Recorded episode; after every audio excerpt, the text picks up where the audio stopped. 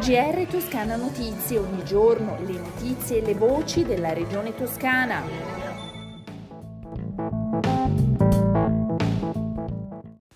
Gentili ascoltatori, bentornati all'ascolto del giornale radio di Toscana Notizie. Apriamo parlando della campagna vaccinale.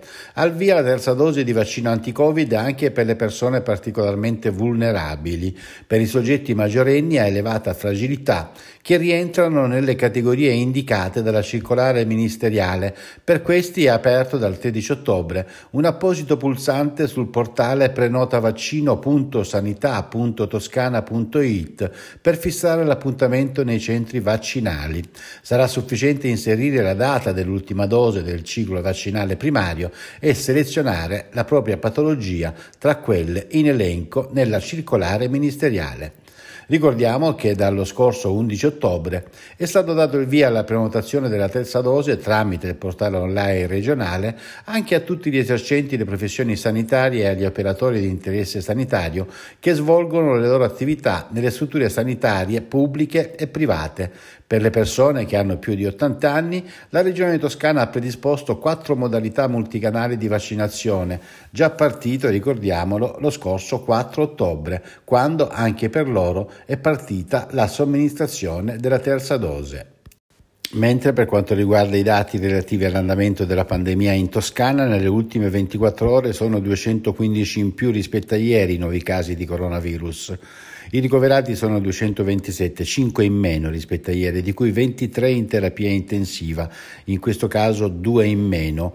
Oggi si registrano purtroppo due nuovi decessi. Gianni incontra l'ambasciatore italiano all'Unione Europea, Toscana pronta a raccogliere la sfida del PNRR. Così il presidente della regione toscana Eugenio Gianni, incontrando a Bruxelles il rappresentante permanente dell'Italia presso l'Unione Europea, Pietro Benassi, con il quale sono state affrontate le questioni concernenti il PNRR, gli obiettivi sul clima e di conseguenza le problematiche dell'energia e della mobilità. Dalla Svizzera a Monticiano per apprendere le tecniche di antincendio boschivo si è infatti appena concluso il primo corso di formazione organizzato presso il centro regionale La Pineta di Tocchi, l'unico in Italia dedicato esclusivamente alla formazione antincendi boschivi.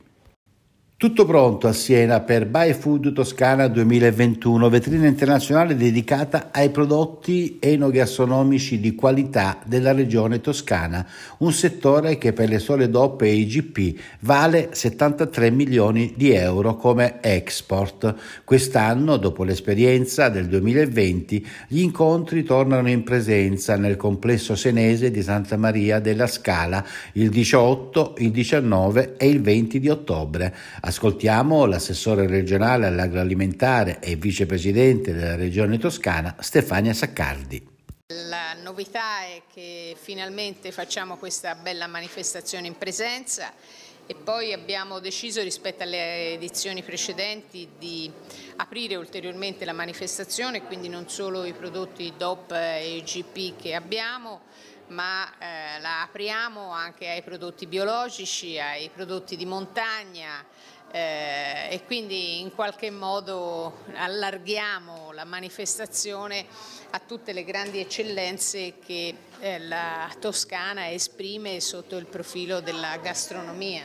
Eh, c'è stata una grande adesione, 63 aziende hanno aderito, eh, molti buyers che già hanno cominciato e intrapreso i primi contatti, lo sport toscano riparte, tutte le novità e le opportunità del dopo pandemia per lo sport e il turismo sportivo sono il tema del convegno che si svolge giovedì 14 ottobre presso la Biblioteca dell'Oblata a Firenze e al quale parteciperanno il presidente della Regione Toscana Eugenio Giani e il presidente nazionale del CONI Giovanni Malagò.